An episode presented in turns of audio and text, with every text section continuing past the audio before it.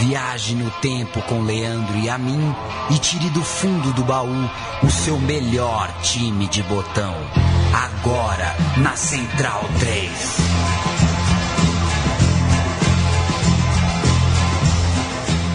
O amigo Central 3 é muito bem-vindo ao meu time de botão. Eu sou Leandro Amin, ao meu lado está Paulo Júnior. Na próxima hora falaremos de futebol com pitadas de nostalgia. Vamos fazer um recorte do passado aí e buscar um novo time, uma nova campanha, uma temporada gloriosa que merece registro. Paulo Júnior, como você está?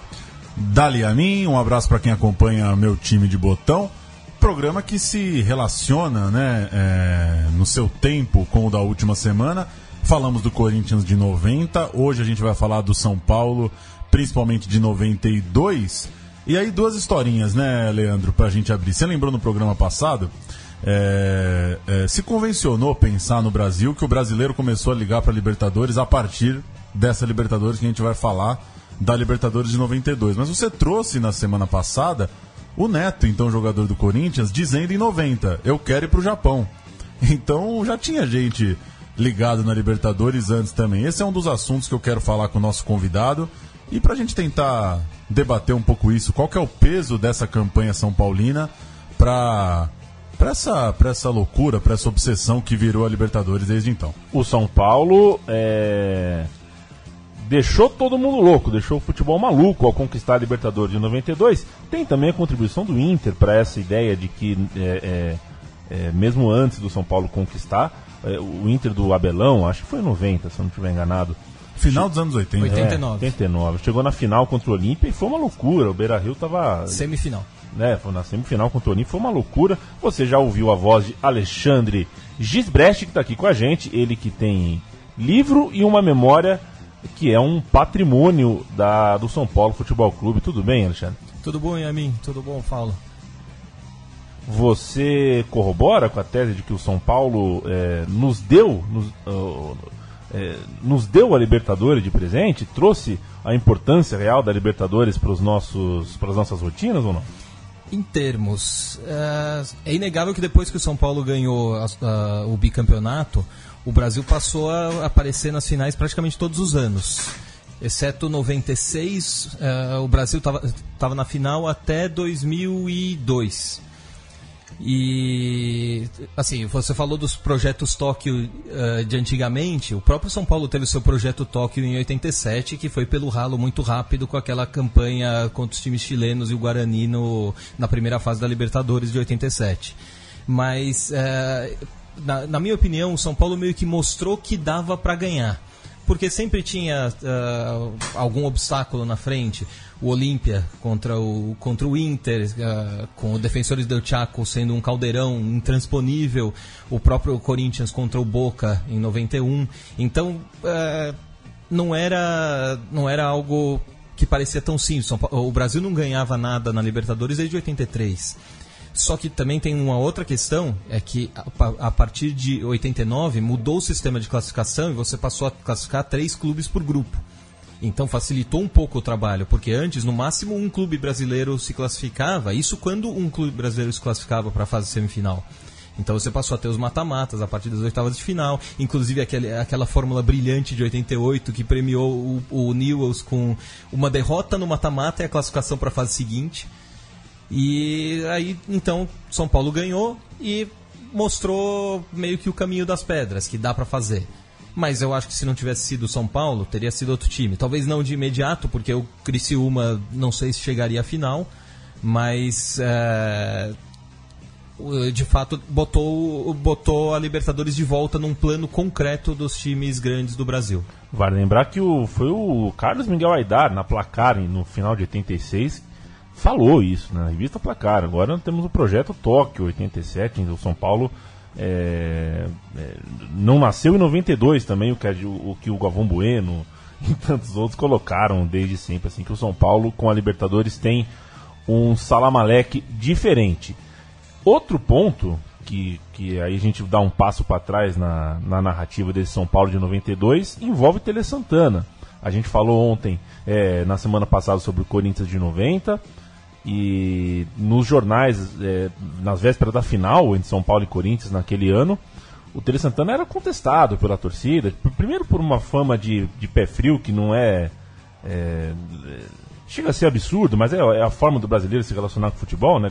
Seis anos de seleção brasileira, perdeu duas Copas, então ele tinha aquela fama de pé frio, mas também uma fama de teimoso. O São Paulo 90 é, é vice-brasileiro pela segunda vez seguida, isso é uma pressão.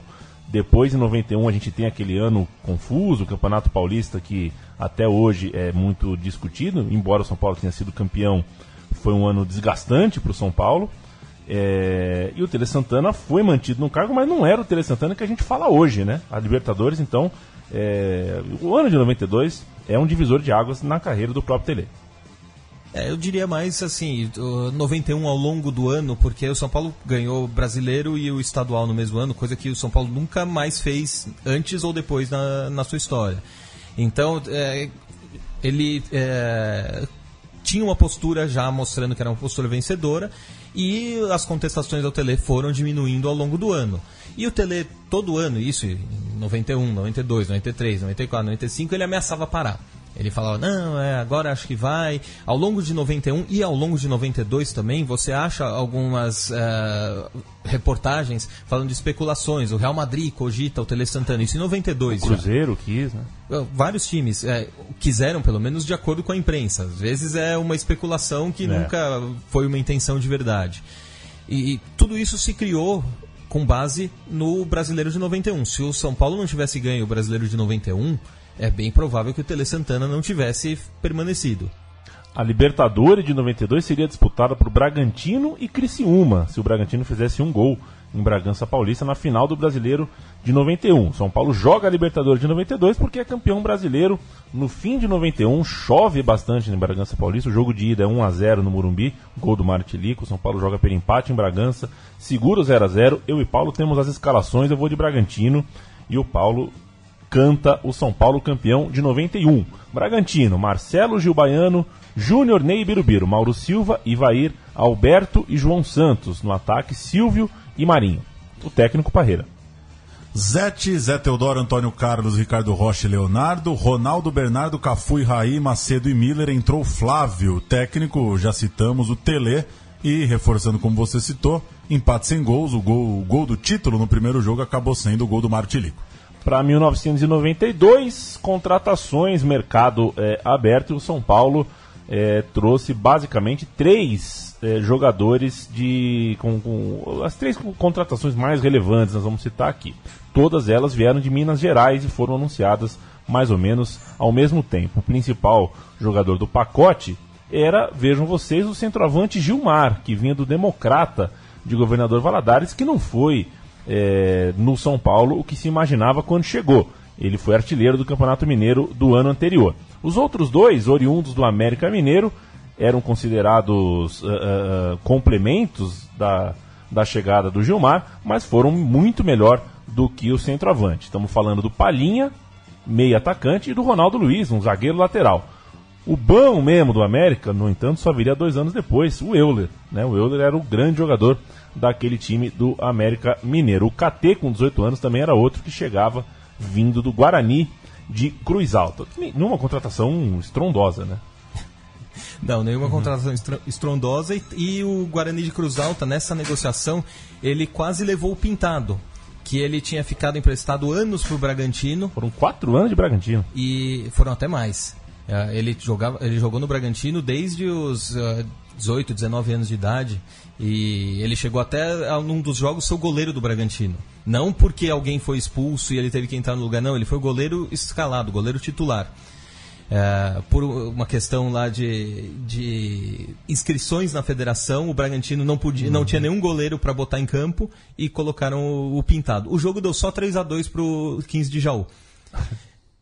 Tá bom, né, Pintado? O Pintado, um dos grandes personagens desse time, dessa era do São Paulo. Outro grande personagem é Natanael Macedo dos Santos, o Macedo que tinha chegado um ano antes por empréstimo, acabou comprado no meio daquele ano e tem é, é um personagem de história famosa de cisma do Tele Santana, né? Já que o Macedo ficou deslumbrado com o futebol, com a fama, com o dinheiro e mexia no cabelo, e comprava carro, e o Tele Santana enchia o saco dele, não, não deixava ele fazer nada de diferente. A velha história do vende esse carro e vai comprar um terreno, né? Quando você tiver um terreno, você aí você pode comprar um carro. E o Macedo foi muito importante nessa campanha, foi um jogador que cresceu bastante naquele ano, né? Sim, ele, ele começou a ser, digamos, contestado em termos de titularidade com a ascensão do Palhinha. É, mesmo o Palhinha não sendo um centroavante, ele funcionava meio como se fosse um centroavante no, no esquema do Tele. E o Macedo perdeu um pouco de espaço, só que ele seguia uh, sendo escalado para o banco, entrava nos jogos, fazia gols, uh, mesmo com pouco tempo, e reclamava que não estava sendo escalado como titular. Eu, e o Tele, mesmo assim, nos treinos ficava fazendo, chamando ele de lado, não, você precisa, você precisa treinar mais, vamos treinar chute, vamos treinar é, cabeçada, vamos fazer de você um jogador melhor. O Macedo provavelmente na época não entendia direito isso, mas hoje ele deve entender. Vamos de Libertadores então? Libertadores que começa em março. Em março. 6 de março, já com o Campeonato Brasileiro em andamento, né? Campeonato Brasileiro no, no início do ano, na temporada de 92 estreia em 6 de março. Criciúma 3, São Paulo 0, estreia com time misto. Tele Santana reclamando da Libertadores. É, na mídia, o nome do projeto era Projeto Tóquio 6. É, iam contando ali o número de tentativas do clube é, na competição. E em 92, vale registrar, estava 15 a 5 para a Argentina em títulos da Libertadores. O Criciúma era dividido pelo Levir, tinha sido campeão da Copa do Brasil de 91 com o Felipão, já foi programa aqui também no meu time de botão, esse histórico time do Criciúma. E o São Paulo pegava o Palmeiras pelo Campeonato Brasileiro no final de semana, por isso só foi com quatro titulares lá para Criciúma. É, e o Criciúma tinha até reformado seu estádio para Libertadores, recebeu o São Paulo é, com moral, né, com algum peso, recebendo o São Paulo para um jogo internacional. É, mas perdeu, né? 3 a 0 resultado é, sólido, firme per do time da casa. Perdeu, per perdeu de forma preocupante, inclusive, porque o placar foi bastante elástico e a gente tem áudio. Vamos abrir os trabalhos de áudio. Criciúma 3, São Paulo 0. O Criciúma, a maior festa. Estádio reformado, estreia na Libertadores e um adversário que disputa a primeira divisão. O jogo começou morno, sem lances bonitos, mas o São Paulo não conhecia mesmo o Criciúma. A zaga descuidou e o ponteiro Jairo Lenze apareceu pelo meio para fazer 1 a 0 aos 42 do primeiro tempo. Tele foi para o vestiário irritado, mas não modificou o time. A teimosia custou caro. Quatro minutos, Jairo Lenze sofre pênalti. Gelson bate, Zete quase pega, mas não tem jeito. Festa do tricolor catarinense. Só depois de tomar o segundo gol é que o técnico do São Paulo, Tele Santana, resolveu mudar a equipe. E vão entrar dois jogadores de uma vez só. O lateral direito, Cafu, e o meio-campo, Raí.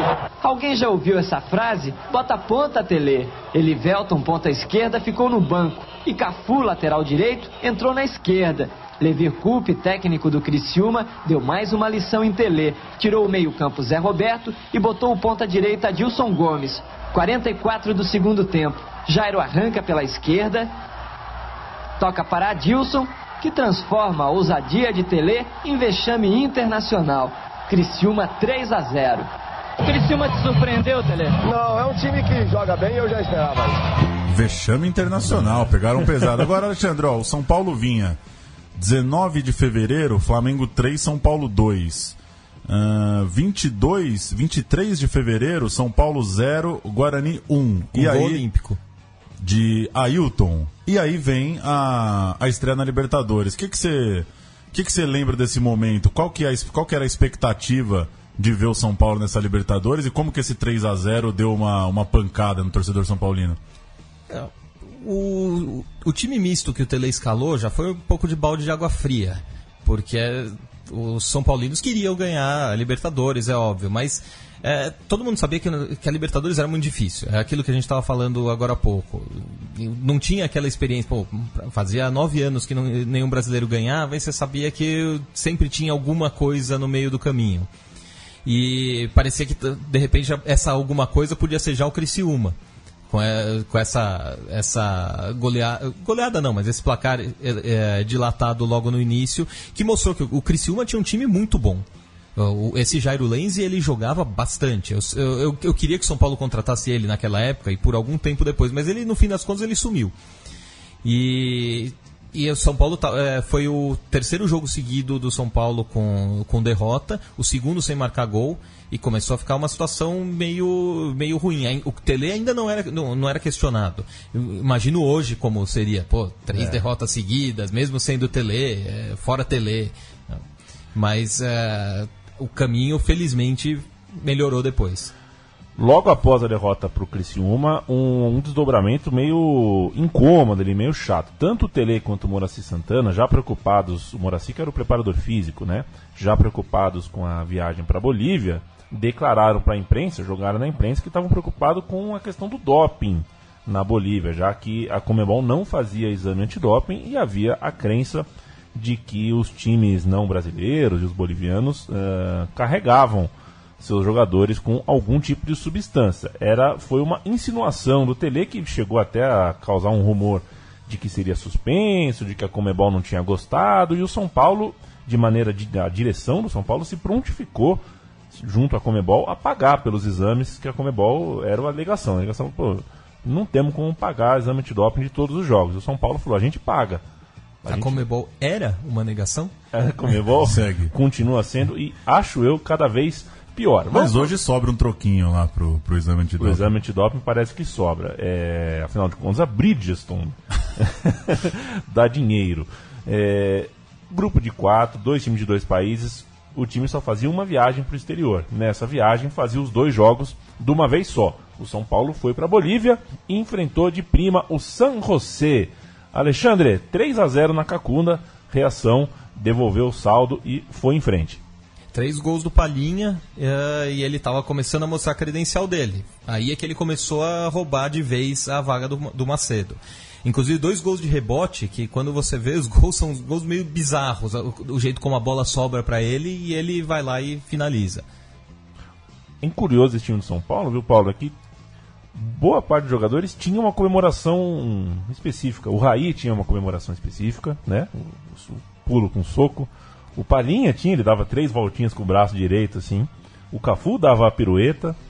E por aí vai. Cada jogador tinha a sua. Não precisava ensaiar, então. Já ia, já ia com a sua certa. E a sequência é, quebrou, quebrou uma sequência de cinco derrotas seguidas, né? A gente vinha falando é, do brasileiro. São Paulo não se encontrava no brasileiro, perdeu por 4 a 0 para o Palmeiras, perdeu por 1 a 0 para o Internacional.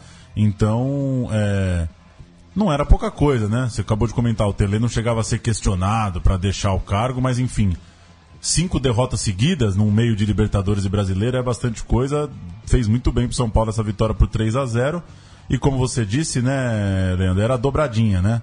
Viajava, já fazia os dois jogos, diferença de dias curta, né? É, Sempre às terças e sextas. 8, é. É, 17 de março é o 3 a 0 20 de março em La Paz 1 a 1 contra o Bolívar. A gente vai ouvir os gols de Palinha San José 0, São Paulo 3 pela rodada 2. E quando voltar tem um embrólio, o Flamengo entra na parada, entra na história. Olha o São Paulo! Gol!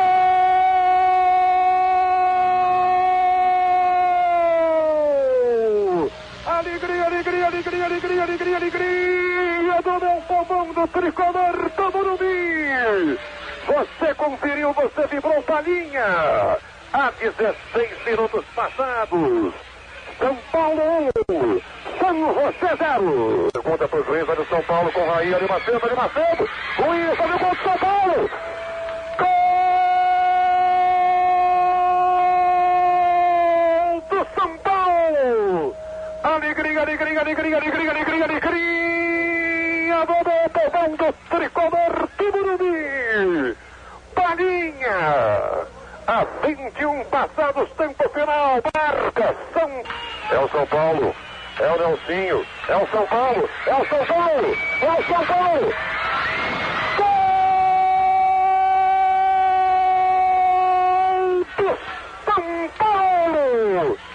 Alegria, alegria, alegria, alegria, alegria, alegria do meu povão do tricolor do Morumbi. O amigo da Central 3 que souber quem é o narrador, a gente procurou aqui não encontrou, né? O narrador do Alegria, Alegria, Alegria, Alegria, que foi o narrador que é, precedeu o Galvão Bueno na rede OM, correto, Ale? Isso. O Flamengo entrou na história, como eu falei antes, porque o Flamengo estava com uma ação na FIFA.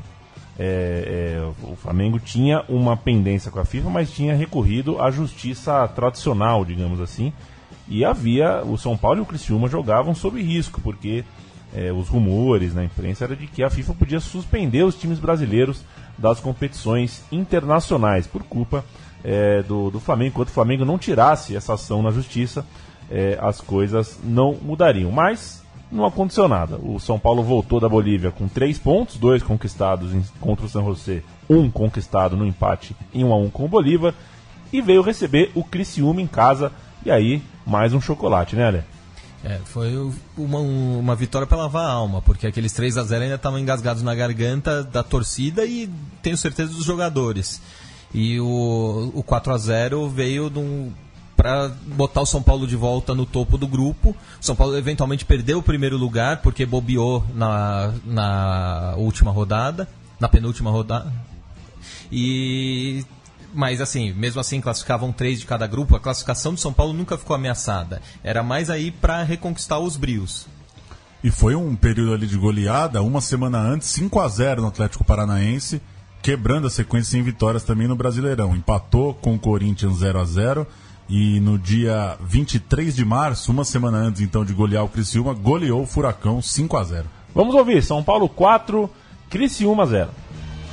Rodilha botou na frente, tem palhinha, viu o Cafu passar, deixou com ele, chegou bonito São Paulo. Olha o Raí, tentou, bateu, entrou.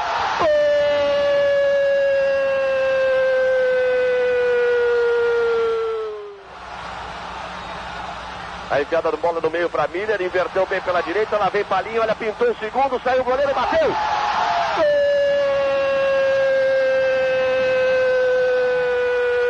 Chegou Raí, tentou o toque pela direita, Palinha meteu pro meio, Alexandre saiu, a sobra, toque de calcanhar. Olha o gol, olha o gol, olha o gol.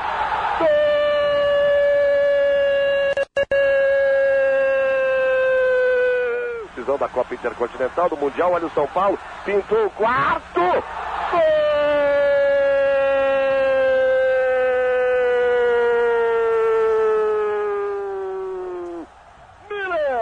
E aí já é o Galvão Bueno. São Paulo, em uma condição confortável no grupo, tinha um encontro em casa contra os dois bolivianos. Estava tranquilo. Em 7 de abril, 1 a 1 de novo com o São José. Um jogo que é, ficou marcado nem tanto pelo jogo em si, mas por ter sido o último jogo de Libertadores que o São Paulo não ganhou até 2004, né? Começava ali um, uma série de 12 anos só com vitórias em casa. É, 18 jogos, 12 anos até um pouco de exagero, porque o São Paulo não jogou a Libertadores entre 95 e 2003, mas mesmo assim foram 18 jogos, 18 vitórias no Morumbi. Se eu, se eu não me engano, o recorde na, na Libertadores era de 19. O São Paulo ficou a 1 de empatar. E o pior é que depois desse empate com o Once Caldas, o São Paulo ainda ganhou os oito jogos seguintes. Então bastava um golzinho ali para essa sequência chegar a 27 jogos. Nada mal. E no jogo 6, em 14 de abril, 2 a 0 no Bolívar. Um jogo que ficou marcado pela epopeia do, do, do clube boliviano. A gente fala bastante sobre o Tucumã nesse ano, né? Do, ano de 2017 o Atlético Tucumã estreou, não, não é que estreou, né? Fez o segundo, seu segundo jogo na Libertadores lá no Equador. Precisou de rasgar a estrada equatoriana lá a 130 por, por hora com o ônibus e o Bolívar passou coisa parecida aqui em São Paulo. Chegou no aeroporto de Guarulhos em cima da hora por causa de uma greve do, do, do, da Lloyd Aéreo Boliviano e aí sentou o pau nas ruas de São Paulo, né, né? Com batedores da Polícia Militar uh, que teriam sido instruídos por um repórter do Diário Popular porque não sabiam nem quem estava dentro do ônibus e quase erraram a saída da ponte da Cidade Jardim. Então, se eles chegaram com um pouco mais de uma hora uh, para se trocar e fazer o aquecimento, foi graças ao Diário Popular, à Polícia Militar e a quem não errou aquela última saída. Depois de muitos anos indo para o Murumbi, Ale, como é o seu caso, você praticamente não perde jogo dentro de casa. O Morumbi fica mais perto, a gente se acostuma, porque para quem não está acostumado a ir para o Morumbi sempre, né? É longe, né? Mas é, que é a distância nesse, nesse mundão, né? A distância também tem a ver com hábito, né? É, o caminho ao Morumbi para você é um caminho de reflexão. A gente percebe, a gente te acompanha nas redes sociais, muitas vezes você fala sobre o trânsito, você usa a internet durante a ida ao estádio, enfim, como é que é para você a relação com o Morumbi, a ida ao Morumbi? Eu já fui a pé do pro Morumbi praticamente desde o Parque do Ibirapuera. Meu Deus do céu. Mas é, normalmente eu vou de ônibus e o celular hoje em dia é uma companhia, é o Twitter, é o, ouvindo o meu jogo de botão também. E você vai lá, às vezes você pega o trânsito, aí você fica pensando, pô, será que vai, eu vou chegar a tempo? Já aconteceu, de eu chegar lá no. Eu já tinha saído atrasado de casa, ainda peguei um trânsito monstruoso, porque era aqueles jogos às sete da noite, e eu cheguei lá no começo do segundo tempo não pude entrar. Né? Mas aí você vai ouvindo no, no estádio, o povo está acompanhando, tem gente, ah, saiu gol, não sei o que. Isso é, o, é o jeito que você tem de acompanhar. Eu coloco isso porque daqui a pouco a gente vai falar sobre a maior greve de ônibus da história da cidade, que é, fez parte da campanha do São Paulo nessa Libertadores. No fim das contas, as campanhas de Criciúma e São Paulo até que são parecidas, né? Um venceu o outro, a diferença é que é, o São Paulo teve esse empate, Criciúma venceu as duas, 5 a 0 no São José, 2 a 1 no Bolívar, por isso o Criciúma passou com quatro vitórias em primeiro e no duelo dos bolivianos deu o Bolívar com alguma folga, o Bolívar passou com seis pontos no terceiro lugar, o São José fez só um pontinho para seguir então para a próxima fase, os dois brasileiros. Criciúma em primeiro com 9, São Paulo em segundo com 8, Bolívar é, com 6 e coube ao São Paulo encontro é, diante do Nacional nas oitavas. Nacional foi o segundo colocado do grupo 5, só passar aqui a campanha do Nacional, 7 pontos. É, duas vitórias, três empates, uma derrota. O Nacional ficou em segundo num grupo vencido pelo Cerro Portenho. E no jogo de ida, o São Paulo já encaminhou a classificação para as quartas de final, 1 a 0. Mas aconteceu um problema com o Zete, né, é, Ale, que acabou abrindo espaço para uma outra grande história dessa campanha. É, o Zete acabou sendo expulso. Uh, ele e o panamenho. Uh, esqueci o nome dele. Mas era aquele é, bom mesmo, aquele. né? Deli, Deli Valdez? Deli, não, não lembro se era o Delival desse, mas é, é ele acabou, uh, os dois acabaram sendo expulsos. O São Paulo ainda não tinha feito todas as substituições e podia colocar o goleiro reserva. Calhou de ser o. Ah, era o One Shop. Ah, One Shop. Calhou de ser. Costa Riquem One Shop. Costa Riquem, exatamente. É, o calhou de ser o Alexandre no banco, porque ele revezava na reserva com o Marcos Bonechini. E como era ele ali, ele que assumiu o gol e acabou substituindo o Zete nos outros jogos. O Alexandre até ali ele tinha é, como experiência né, alguns jogos que ele tinha entrado no lugar do Zete, poucos jogos, inclusive esse, e um jogo inteiro no começo do ano contra o Santos na Vila Belmiro, um, um empate por 1 a 1 que o Zete ainda não tinha renovado o contrato. E ele entrou numa fria, mas assim, o jogo estava mais tranquilo, ele jogou, é, garantiu a vitória, não, não, precisou fazer tanta, tanta defesa assim. E no jogo de volta, ele entrando como titular, Uh, ele ajudou também o São Paulo a garantir também um trabalho facilitado, porque o Ronaldão fez um gol logo aos 5 minutos de jogo, já deixou a coisa mais encaminhada, mas ele garantiu a segurança lá atrás. O Zete pegou três jogos, se eu não me engano, né? De, de, dois jogos. Dois jogos, né?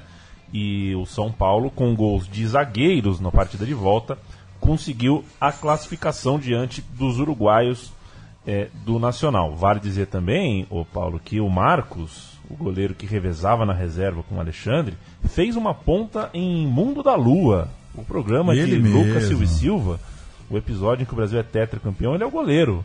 O Marcos é o goleiro. Quanto Tem... que ganhava um frila do frila. Mundo da Lua, hein? é uma diária no Mundo da Lua, hein? O grande é, Marcos Alexandre, que morreu. A gente pode falar um pouquinho melhor sobre essa história é, mais pra frente. Por enquanto, a gente vai dar as escalações. O São Paulo jogou com Alexandre, Cafu, Antônio Carlos, Ronaldo, depois Ronaldo Luiz e Ivan. Adilson, depois Suélio, Pintado, Raí e Palhinha, Miller e Erivel. Nacional de Seré, Saldanha, Monquete, Rubem Silva e Soca, Mendes, Saraleg, Gutierrez e Lemos, Derivaldez e Garcia. É, o time do Nacional eliminado, então, pelo São Paulo, como você falou, gols de Ronaldo e Antônio Carlos, os dois zagueiros. Vale, vale destacar também que o Ivan estava na lateral esquerda, é, foi primeiro jogo dele ali na lateral esquerda, porque no jogo anterior o Nelsinho, pelo brasileiro, o Nelsinho tinha sido expulso e a diretoria resolveu afastá-lo, meio que a expulsão foi a gota d'água. O elenco não gostou muito dessa atitude da diretoria e tanto é que no gol uh, contra o Nacional, o Raí uh, pediu o Elivelto, não, uh, segura aí, não, não é para comemorar. O, no vídeo é claro ele fazendo assim, eh, ninguém comemora, mas felizmente o que tinha tudo para se tornar um, um racha uh, de elenco com diretoria acabou sendo, sendo bem tratado pelo Tele ou por quem quer que seja. Vamos ouvir um pouquinho de São Paulo e Nacional. O gol é no começo do jogo, então a gente ouve o começo do jogo e um pouquinho mais de São Paulo 2, Nacional 0. Quadros, boa noite, primeiro time do São Paulo. Boa noite, amigos da Rede OM Televisão. São Paulo joga com Alexandre, número 20, Cafu 2, Antônio Carlos 3, Ronaldo 4 e Ivan, número 15. Adilson 13, Pintado 14, Raí, número 10. Miller 7, Palhinha 18 e Elivelton, número 11. O técnico. E o Antônio Carlos já está em campo e na área do Nacional. Está esperando o cruzamento, lá vem bola na área. Ela passa a chance, olha o toque no gol! Gol!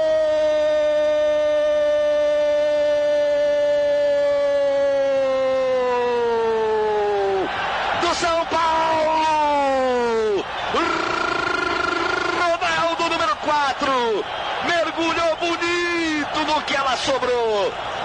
Só tirou do goleiro Serê. Fica. Apresentando, então, né, pro mais jovem que o Ronaldo do Ronaldo, do Ronaldo, Ronaldo, Ronaldinho é um plágio. É um plágio, começou do, no São Paulo. Começou com o zagueiro Ronaldo. Autoplágio do Galvão. Sensacional, hein? Imagina você falar isso pro Ronaldo, o Ronaldo, né? Que ele não foi ele que inaugurou o Ronaldo. Ele vai, como tá mostrando aqui Chico Patti, cortar os pulsos. Cortar os pulsos. Como assim? Não foi para ele que se inventou o R puxado? Ronaldo vai cortar os pulsos e acender um malboro de raiva, como lhe é peculiar. O Ronaldo fuma, você sabia disso, né? Admitiu fumou a carreira que inteira, fumou né? a carreira inteira, né? É. Você não sabe quem fumava nesse time, né? Porque o Alexandre é uma enciclopédia, né? Quem fumava ou não, é, essa informação não, não temos, né? Você tá com um livro aí, quem quiser é, é, é, ter o seu livro, faz o quê? Vai no livrospfc.lojaintegrada.com.br. Repita. livrospfc.lojaintegrada.com.br. Perfeito. Lá você encontra, pede, tem aquela coisa de cartão de crédito, tudo, puf, pinga, chega na tua casa, a internet é uma loucura. O Gerson fumava no intervalo, né? Gerson fumava, não fumava em campo porque não levava isqueiro. Não podia, né? É. E, e, o Pelé não dormia no intervalo. Isso é, é das, daquelas cascadas. Ninguém vai desmentir o homem, né?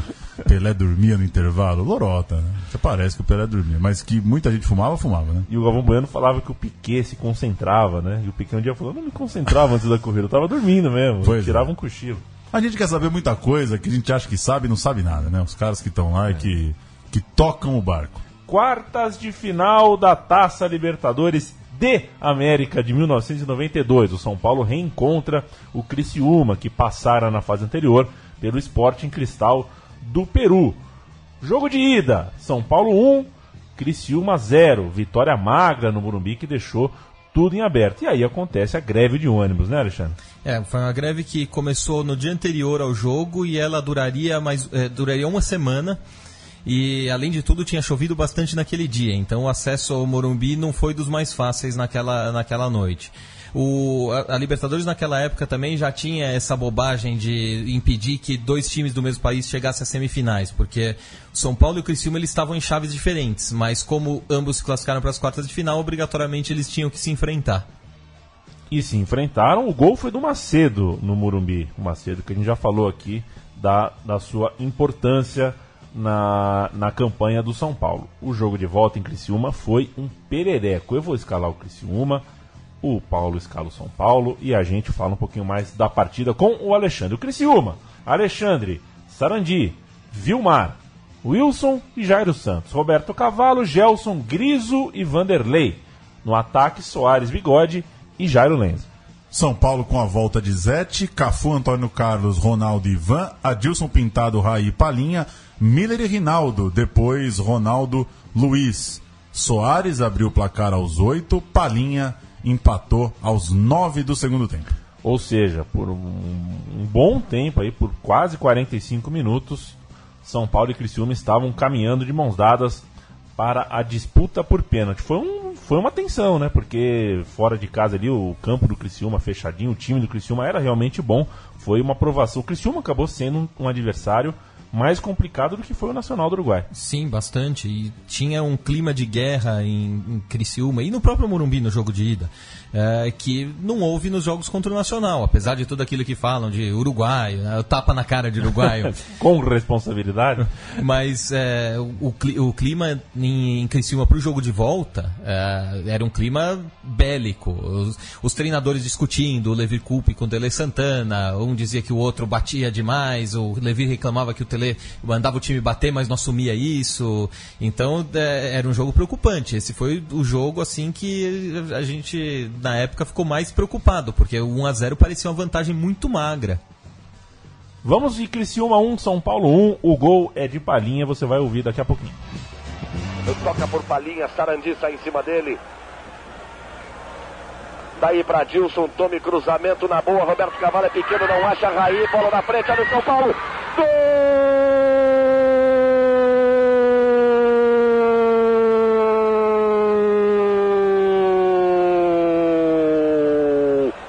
São Paulo. Chega a igualdade. Maria mete a perna esquerda nela. Raí toca pro peito. De perna esquerda. Não deu chance para Alexandre. De novo para você curtir, torcedor tricolor do São Paulo. Palinha que gol. Tem um maluco gritando. Tem. Eu não consegui identificar o que ele tá gritando.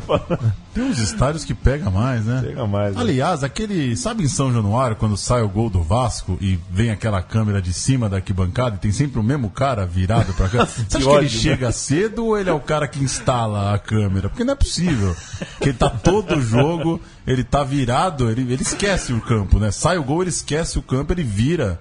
Nossa, É. Eu tenho vontade de quebrar o tablet dele no joelho. Aquela câmera de São Januário é muito particular. Como, como a gente viu, em Criciúma, quando saía um gol, dava pra ouvir a galera gritando ali, vazando no microfone do Galvão.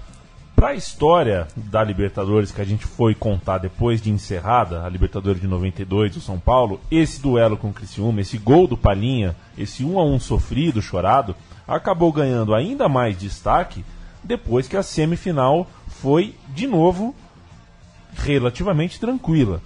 O jogo de volta a gente vai falar daqui a pouco, mas o São Paulo abriu 3 a 0 no jogo de ida, tinha uma vantagem, tinha muito mais time e o Barcelona de Guayaquil em um momento deu mesmo uma cara de que ia tirar o São Paulo, de que ia realmente causar problemas. No primeiro jogo, um confronto fácil. O Miller marcou o seu centésimo gol pelo clube que o revelou, pelo São Paulo, e praticamente decidiu a vaga junto de seus companheiros. O São Paulo jogou com Zete, Cafu, Antônio Carlos, Ronaldo e Ivan. Adilson, Pintado, Miller e Palhinha, Macedo e Rinaldo, que é uma, foi uma surpresa aí. No, no- do banco vieram Suélio e Sidney ao longo da partida.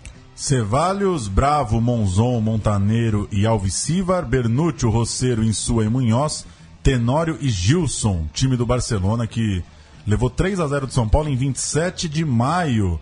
Só para faz um- um- algumas alguns jogos que eu não falo do brasileiro. Primeira fase do brasileiro terminaria em 31 de maio. Então São Paulo eh, saiu desse jogo da Libertadores para fechar o Brasileirão 2 a 0 sobre o Náutico. Gols de Palinha e Raí para o São Paulo terminar a primeira fase em sexto. Passavam oito no Brasileiro. Brasileiro que revelou Edmundo, entre outros. Né? O Vasco fez a melhor campanha da primeira fase, ou quase isso, né? Foi Fez a melhor campanha. Sim. Então, o Vasco que tinha o Edmundo, que na fase final pegou o São Paulo e se deu mal, correto? Ou é minha memória aqui que tá? Se deu mal, mas não só contra o São Paulo. Exato. na, na verdade, contra o São Paulo, ele até que não se deu mal, porque o, ele empatou o jogo no Morumbi 2 a 2 O São Paulo tinha feito 2 a 0 no, no primeiro tempo. E no jogo de volta, na última rodada da, da fase semifinal, o São Paulo precisava é, só empatar para se classificar para a final, em São Januário. O Vasco fez 3 a 0 e a torcida ficou gritando entrega, entrega, entrega, porque era o Flamengo se classificando. Perfeito, perfeito. São as primeiras lembranças sem registro de Google ou de foto ou de câmera da família que eu tenho é dessa fase, desse o, o Vasco do Edmundo, meu primo amado, que com certeza está nos ouvindo, Carlos Giraldelli, é, a gente desenhava uniformes em folha de papel. Eu lembro coisas bestas da, da, nossa memória. Eu lembro que a gente tinha desenhado o uniforme da Catuense, inventado um uniforme para Catuense num papel. E nesse dia aí, o dia que o Edmundo jogou em São Januário contra o São Paulo na fase final do Campeonato Brasileiro. Porque lembro, não sei, a memória tem dessas coisas. Mas foi isso, resumindo, né, Alexandre? Ah, o Barcelona não foi exatamente um páreo duríssimo. O jogo de volta foi 2 a 0 gols de Gavica e Gilson. É, o, no, no jogo de ida, o Rinaldo acabou entrando no lugar do Raí, que tinha sido expulso em Criciúma. E o, jogo de volta, o placar parece que foi assim um sufoco, mas na verdade o, o, Barcelona só fez o segundo gol quase no fim do jogo, numa bola que não entrou. O Ronaldão conseguiu salvar essa bola antes da linha, mas o juiz deu gol. Então houve uma uh, pressão uh, da situação nesses últimos minutos, mas se você olha o jogo, uh, o Barcelona não, não, chegou a ficar perto de um terceiro gol que mandaria a decisão para os pênaltis.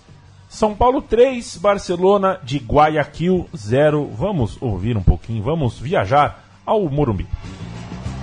Aí o São Paulo chega tocando certinho. Adilson enfiada de bola, chance do gol! Gol!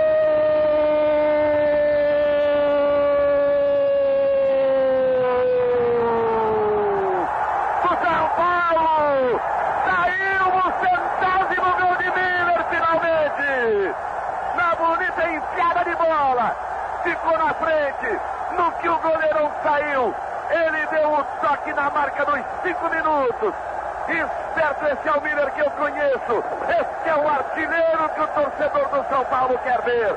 No que o Ceballos saiu, o Miller tocou legal, tirou do goleiro e imediatamente partiu para o abraço. Confira aí no replay por trás do gol. Foi esperto antes da chegada de Ceballos. Um toque sutil. Um para o São Paulo. Zero para o Barcelona de Guayaquil. E uma ele não foi e a outra saiu errado. Pode ser um caminho, hein, Avalone? É, o goleiro está inseguro. Aliás, esse gol deixou o Barcelona inteirinho inseguro. E olha o São Paulo no contra-ataque do jeitinho que gosta. Olha lá. Olha o Farinha para o segundo, bateu! Gol!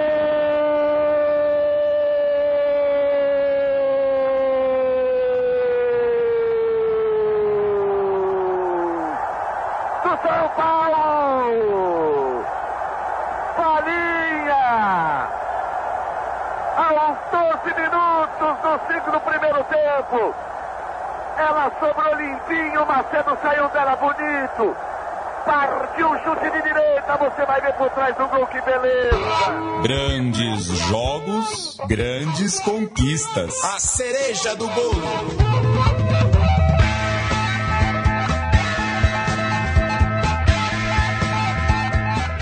Sabe, o Alexandre, já que eu, eu, já abri aqui o meu baú de memórias pessoais, eu me recordo, não sei se você sabe, o time, não, eu não vou dizer torço, eu não quero que vocês pesem a palavra torcer, né?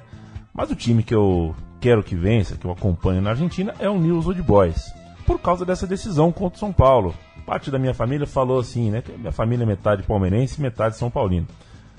Tá vendo esse time aí que vai pegar o São Paulo? Esse é o time que você tem que torcer, é final, tal.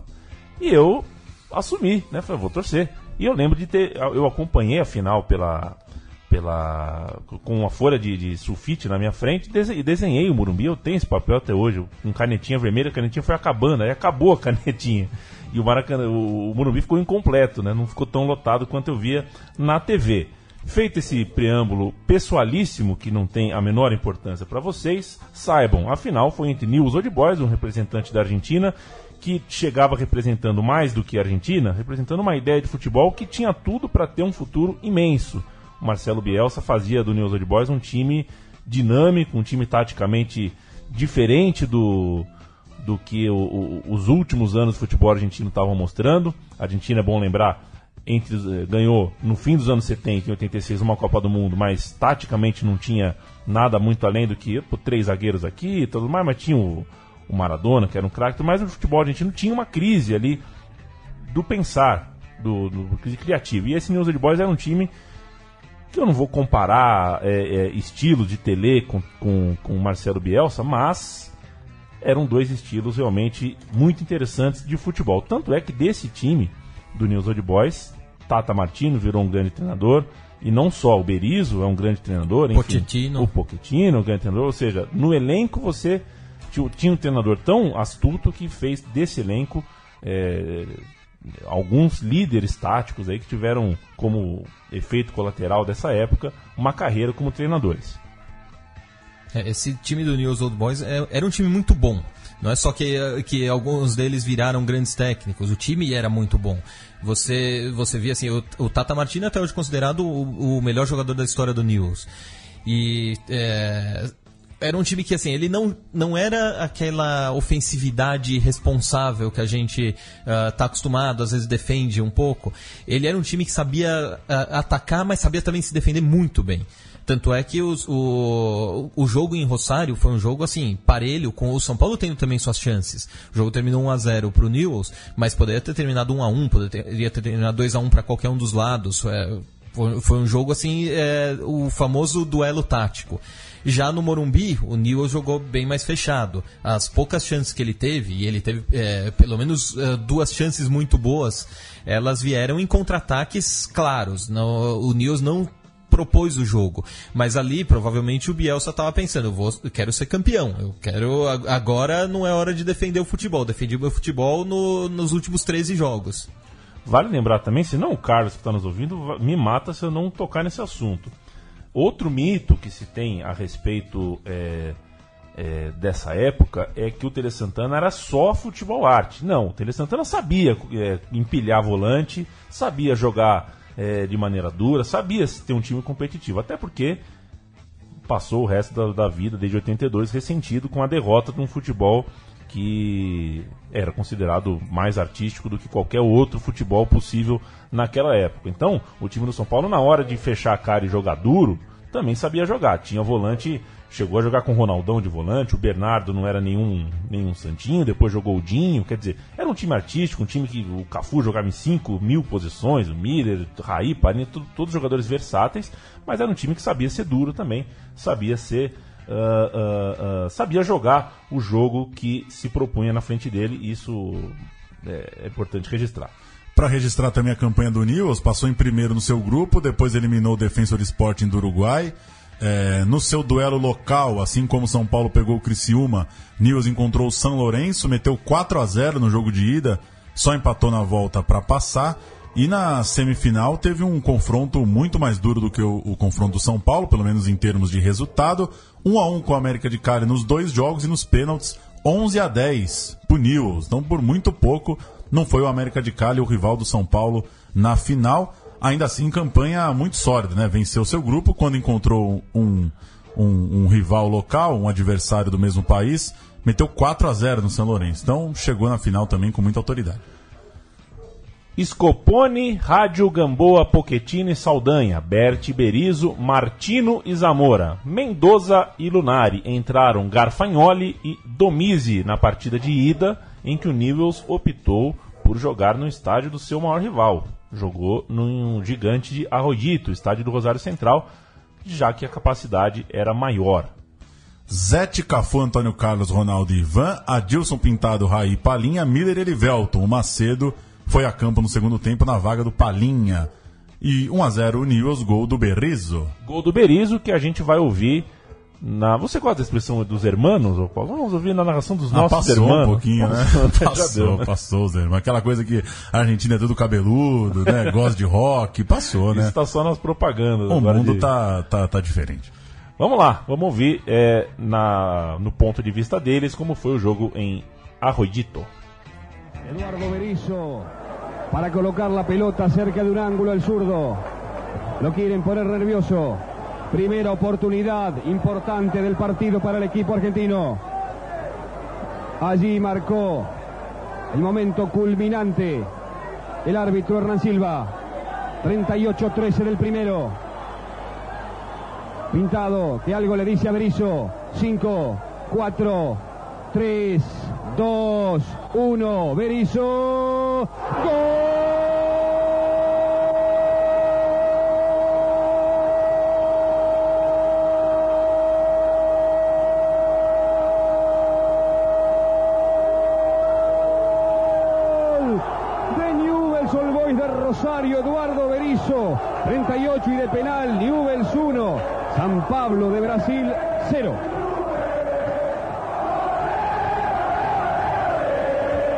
una noche complicada para Newell's, Berizzo con mucha tranquilidad em uma noite complicada para o News. O São Paulo deu trabalho, vendeu muito caro essa derrota mínima e chega o dia 17 de junho de 1992.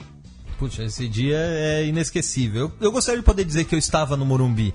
É, mas infelizmente eu não estava na época. Pra, hoje eu posso pegar um ônibus e ir para o Morumbi da minha casa. Naquela época eu não tinha essa opção, ainda era menor de idade também, então dependia de autorização dos meus pais e não rolou, infelizmente.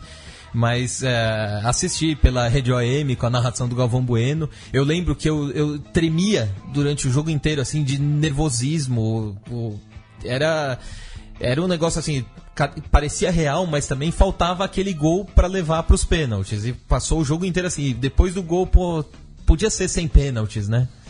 Uma tensão incrível e o Morumbi não é o recorde público, claro, porque de outras épocas, com roleta com as catracas totalmente fora de controle. Podendo ficar em cima da é. marquise, da antena, no você, colo, onde você quisesse. E aí você colocava 200 mil torcedores. Mas é, é o maior público da história das finais de Libertadores, Exatamente. talvez da Libertadores. Não, aí eu não tenho certeza.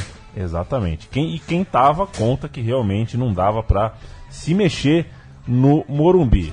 Noite de final de Libertadores. O São Paulo entrou em campo com Zete, Cafu, Zago, Ronaldo, Ivan, Adilson Pintado, Raí Palhinha, Miller e Elivelton. Perceba que é um time sem o centroavante, é um time com jogadores. É, você lê, você canta o time, dá para imaginar um 4-3-3, dá para imaginar um 4-4-2 e dá até para imaginar um 3-5-2, já que os volantes, ambos os volantes, sabem também jogar com um passinho para trás. Scopone, Lope, Gamboa, Poquetino, Saldanha, Bert Berizo, Martino, Zamora, Mendoza e Lunari. O time do News, time comandado por Bielsa. Time também muito querido, obviamente, pela torcida do News, que fez uma campanha, como falamos, muito sólida, muito boa na Libertadores. A pergunta é: foi pênalti? Ah, pelo, pelo ângulo ali, dá para você defender os dois casos. Eu, óbvio que, assim, meu olho sempre quer ver o pênalti. Eu nunca, nunca vou saber se eu realmente enxergo o pênalti ali ou se é o meu coração São Paulino falando mais alto. Agora, é engraçado, né? Dois times é, ofensivamente muito interessantes em 180 minutos só conseguiram gols através de cobrança de pênalti, né? 1 a 0 lá e 1 a 0 cá foram ambos em cobranças de penal. O grande problema foi a falta de pontaria dos dois times na disputa em pênalti, não, né? no, ah, ao longo do jogo, jogo claro. As chances jogo, perdidas porque chutavam para fora, chutavam em cima do goleiro.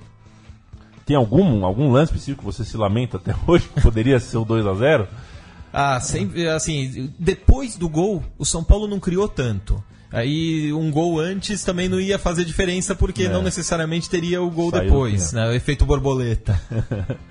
Perfeito. O fato é que o Raí bateu o pênalti, ele bateu do seu lado esquerdo, o goleiro pulou no lado esquerdo dele, ou seja, não viu a cor da bola, não saiu na foto, a bola entrou rasteira, bateu naquela rede longa do Morumbi, subiu, né? Aquela imagem clássica da re redona do Morumbi que tem que voltar, viu, Paulo Júnior? Eu então, concordo. E tem que voltar, concordo com vocês. E tá aí outra lenda, não saiu nem na foto. Não, porque assim, o fotógrafo, ele vai tirar a foto de um pênalti, ele enquadra o gol inteiro. Tá claro que o goleiro sai na foto, né? Não existe o fotógrafo mirar um canto. Mas enfim, mais uma dessas pra gente caçar é. um dia num podcast só caçando mitos do futebol aqui.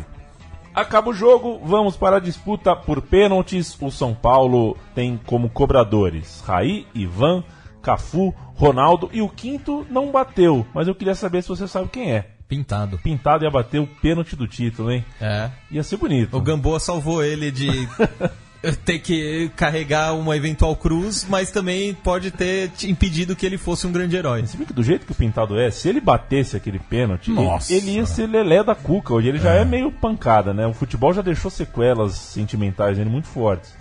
Se ele é o cara do gol da Libertadores. Pois é. E se o Bebeto faz o gol do Tetra, hein? tetra. O bate, bate no meio, o Tafarel cai, o Bebeto faz o gol do Tetra. também podia ter mudado um pouco. Podia ter acontecido. O Ronaldão perdeu. O Ronaldão deu um, um bico no meio, né? Deu um bico no meio. Ele achou que o goleiro ia escolher canto e chutou no meio. O goleiro, eh, o goleiro foi bem inteligente, porque ele não tinha uma base do São Paulo, das- de cobrança de pênalti do São Paulo, para saber ah, como o Ronaldo gostava de cobrar. Já o São Paulo tinha um estudo, né? O São Paulo tinha um estudo, graças especialmente aos 13 pênaltis que o News eh, tinha batido em Cali. Eh, O Valdir de Moraes anotou todos, mas eh, tem, tem um pouco. eh, essa, história, essa história é muito legal, mas quando você vê, tem um pouco de lenda nela, porque o Berizzo, por exemplo, ele bateu uma em cada canto das duas cobranças que ele fez ali. E, e em Rosário ainda ele bateu em, num, num desses cantos, então tinha dois contra um. E ele inverteu o canto de novo. Então, desses quatro pênaltis que ele bateu, dois contra o América e dois contra o São Paulo, ele bateu dois em cada canto. Sabe que eu peço licença para falar um pouco de Palmeiras no programa do São Paulo, mas tem a história do, do, do Marcos numa disputa em pênalti, que ele recebeu esse mesmo papel com as instruções. Aí Esse bate aqui, esse bate ali, e ele pulou do lado, do lado contrário ao que o seu preparador tinha passado. Porque ele pensou, pô, tá, eu estudei, mas o jogador que vai bater sabe que eu estudei. Então, eu vou pular no. Mas você sabe que o? Zete não teve que decorar a lista, né? O Alexandre ficava a- atrás do gol, eh, indicando o lado que ele tinha que pular. Isso é bom, hein? Isso é bom. Isso é bom. Isso Hoje é... o Alexandre pegaria um aninho né, no STJD, porque não tem que estar atrás do gol, o goleiro Mas reserva. a- até o Miller estava atrás do gol. Que beleza. o, o Miller que saiu, né, ao longo da partida. É, ele foi substituído pelo Macedo. Pelo Macedo. Raí, Ivan eh, e Cafu fizeram. O Cafu foi o último a pôr os pés na bola na campanha do São Paulo, afinal de contas bateu o quarto pênalti. No News Old Boys, Zamora e Lhope eh, bateram e desperdiçaram Berizo, Mendoza e Gamboa. O Osmar Santos vai entrar em ação, vai narrar os momentos finais da campanha tricolor. Olhando para Cafu, ele vai autorizar. Autoriza o grande zagueiro São Paulino, grande figura. Correu para Gorduchinha, pim para Gorduchinha. Gol! São Paulo! Paulo, 3 a 2. Se o Nils perder, São Paulo é campeão. Gamboa. Se o Nil perder, São Paulo é campeão. Gamboa. Atenção. Pode terminar agora a Libertadores. Gamboa autorizado pelo árbitro. Correu Gamboa, bateu. Zé se defendeu.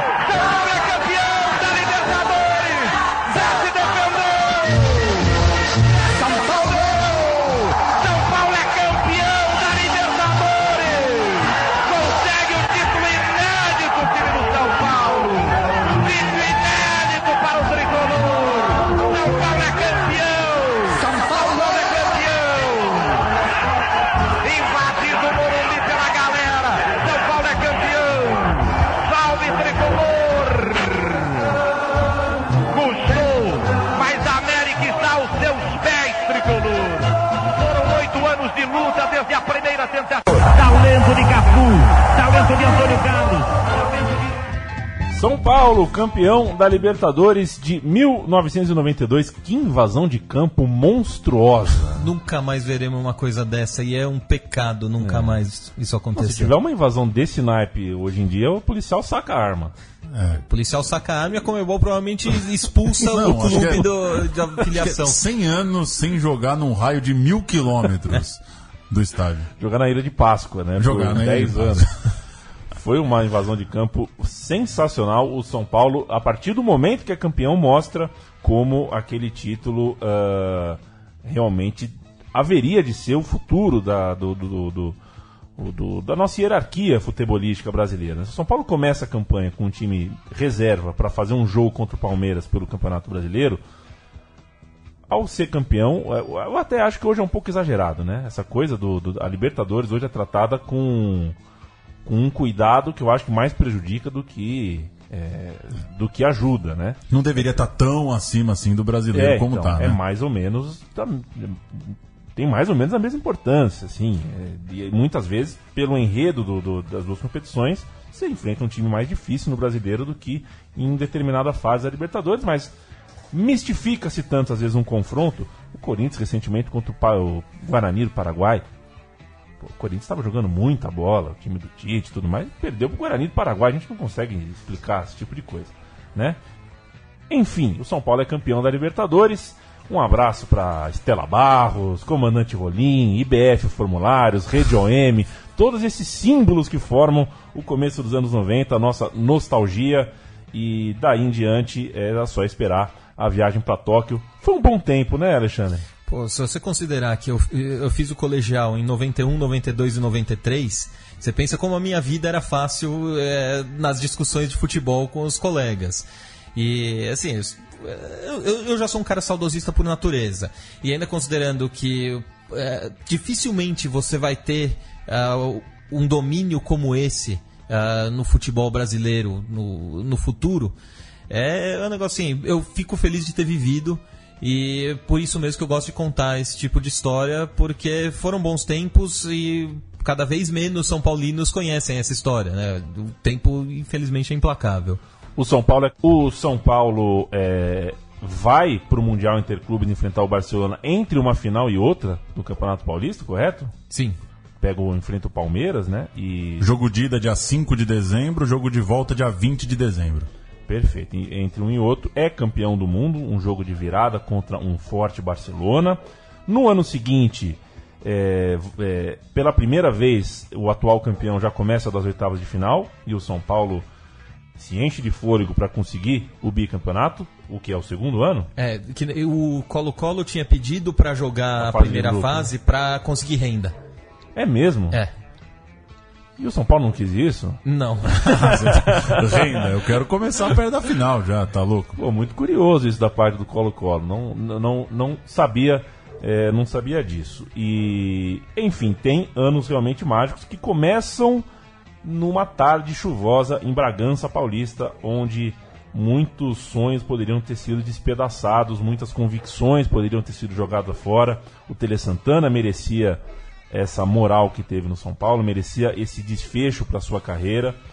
E o São Paulo, a partir daí, passa a ser um time realmente de outro patamar aos olhos não só do Brasil, mas do mundo. Já era um time campeão brasileiro algumas vezes no Brasil. Passa a ser bicampeão do mundo?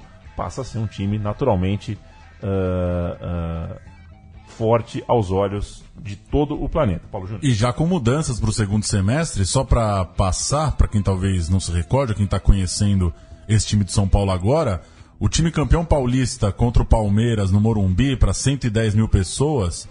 Zete Vitor, Adilson, Ronaldo, Ronaldo Luiz, Pintado, Toninho Cerezo, depois Dinho, Cafu e Raí, Palim e Miller. Então, é a mesma turma, é a mesma base, mas já tem novidades do time para o segundo semestre, o time campeão mundial e campeão paulista em relação a esse time da Libertadores. O Globo Esporte, antes de Thiago Leifert e Ivan Moré, fez uma reportagem sobre o título o reportagem, a famosa reportagem da hora do almoço. E eu faço a minha pergunta hoje aqui com o Alexandre, que eu faço em todos os programas. Quando a gente entendeu que o Léo Batista estava ultrapassado, Alexandre? A gente entendeu? Não, assim, a gente enquanto sociedade. Quando que o Léo Batista sai? Por quê? O Léo Batista, na verdade, ele é velho desde sempre. É, aí que, daí que vem minha pergunta, né? Um belo dia acharam que não dava mais, né? Talvez, é, mas assim, é, para mim a Globo acha que ele é ultrapassado. Eu teria o Léo Batista narrando até futebol hoje. até hoje. Pois é. E no fim dessa reportagem que dura 1 minuto e 5, Tele Santana fala uma coisa bem legal. Maravilhosa. Daí para frente o Morumbi vira uma loucura. O gramado muda de cor. Agora ele é branco, preto e vermelho.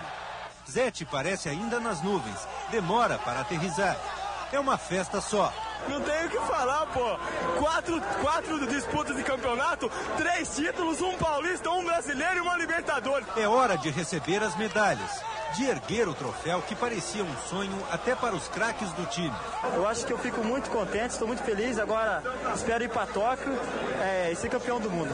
A alegria dos torcedores ganha as ruas da cidade. É o São Paulo a caminho de Tóquio, o tricolor que fez das conquistas uma rotina que até mudou a fama de Tele Santana. Eu nunca me considerei um sem sorte. Eu até digo certas coisas que muitas pessoas não entendem. Eu já consegui tanta coisa na minha vida que tenho certeza, por melhor que eu seja, por melhores ações que eu tenha praticado, eu não mereço tanto que eu ganhei. Eu não mereço tanto que ganhei na vida, essa é a frase de Tele Santana, que recebeu o último abraço de sua vitoriosa carreira E um abraço eterno, né, do São Paulo e dos São Paulinos principalmente, que para sempre cantam olê, olê, olê, tele, tele, e quando cantam, não cantam por uma pessoa, cantam por uma ideia de clube que o Tele Santana ajudou a consagrar. É isso? É isso. Maravilha. Esse é o time, Ale, para você? O time de 92? Olha, o de 93 foi um time mais dominante. Foi, mas assim, a primeira vez é a primeira vez. Também eu gosto muito do São Paulo de 77, que era um time claramente inferior ao de 86 e ao de 91 em termos de brasileiro porque era um time que é, conquistou algo que o São Paulo nunca tinha ganho. O São Paulo já tinha batido na trave algumas vezes, assim como em 92 já tinha batido na trave da Libertadores algumas vezes. É, então, assim, é, é, tem sempre um lugar no, no coração, mas o coração é grande, cabe vários times. Inclusive, eu gostaria de ter novos times para colocar no coração. o São Paulo é campeão brasileiro nos anos 70, nos anos 80, nos anos 90, nos anos 2000 e ainda não foi nos anos 2010. Sim. Né? Faltam aí Dá tempo. três campeonatos: 17, 18 Existe 19. outro time que pode falar exatamente a mesma coisa. É só, o Vasco ou o Flamengo, dependendo de quando você encara o fim de cada década. Perfeito. Você, Alexandre, tem é, é, uma memória muito boa e esse tipo de pegadinha você é bom nisso. Você veio aqui falar com a gente justamente em função da efeméride, né? É, quem quiser o seu livro com as anotações tricolores já pegou o endereço aqui nesse podcast. E quem quiser acompanhar as suas memórias de todo dia, as suas lembranças que você sempre coloca nas redes, o arroba Jogos SPFC no Twitter é onde eu tô quase todo dia, mesmo quando eu não posto, eu tô lá sempre, sempre olhando, porque o Twitter é, é outro vício. Exato. E há um Twitter bem legal, Jogos SPFC. Legal até para quem não é São Paulino, porque é, tem um tom legal, um nível legal e sempre coloca informações que valem a pena. Paulão, aquele abraço. Valeu. Eu ia dizer que eu sou mais novo, né? Que um vocês. Pouquinho. E uma das minhas primeiras lembranças assistindo a um jogo na TV é o Barcelona e São Paulo. Me chamou a atenção. Aquela madrugadaça? Pois é, um negócio esquisito, né? Um jogo de manhã. o último meu... jogo de madrugada que no Japão, madrugada é. aqui, foi justamente o São Paulo e Milan. Porque o Vélez no, em 94 já, já jogou de manhã. É. O, aquela madrugada e meu pai secando absurdamente o São Paulo. E era o Barcelona, né? Tinha qualquer pessoa sabia qual era a camisa ali do outro lado, mas não deu chances, né? Dois gols do Raí, Exato. São Paulo gigantesco e e apresentando também uma turma que ia estar tá lá na Copa de 94, né? Eram, eram tempos que a gente tinha uma ligação forte com a seleção, principalmente por isso. Zete vai para a Copa, Ronaldão, Raí, é, é, Cafu, Miller, então acompanhar o futebol brasileiro no início dos anos 90 era estar tá muito perto de uma elite do futebol para valer, né? A gente já falou aqui algumas vezes que é, era o melhor campeonato do mundo, né? Pra gente. O mundo era menor também. É. Mas é, era, eram campeonatos muito bons e é por isso que a gente faz tantos programas falando aqui desse, desse fim de anos 80, começo dos anos 90. Aqui no meu time de botão. Valeu. Valeu, Paulo Júnior. Valeu, Alexandre Gisbrecht. É difícil o sobrenome, hein? Eu, eu chamo de Gisbre, Gis, Gisbrecht. Gisbrecht. Gisbrecht. É húngaro? É alemão. Alemão, né? Perfeito. É, valeu demais, viu? Tanto pela ideia quanto pela execução da ideia, pela visita aqui. Ano que vem tem a efeméride de 93, 25 anos. Por que não fazê-la também? Fala Emos. Fala, beleza. E, e, se você tem críticas, sugestões, elogios a fazer, já sabe onde nos encontrar. Peço desculpas se o engajamento do cachorro do vizinho vazou em algum momento. O cachorro latiu engajamento? do começo ao fim do programa. É um cachorro que às vezes está é, demasiado engajado nos nossos podcasts. Peço desculpas se vazou. Um grande abraço e até semana que vem.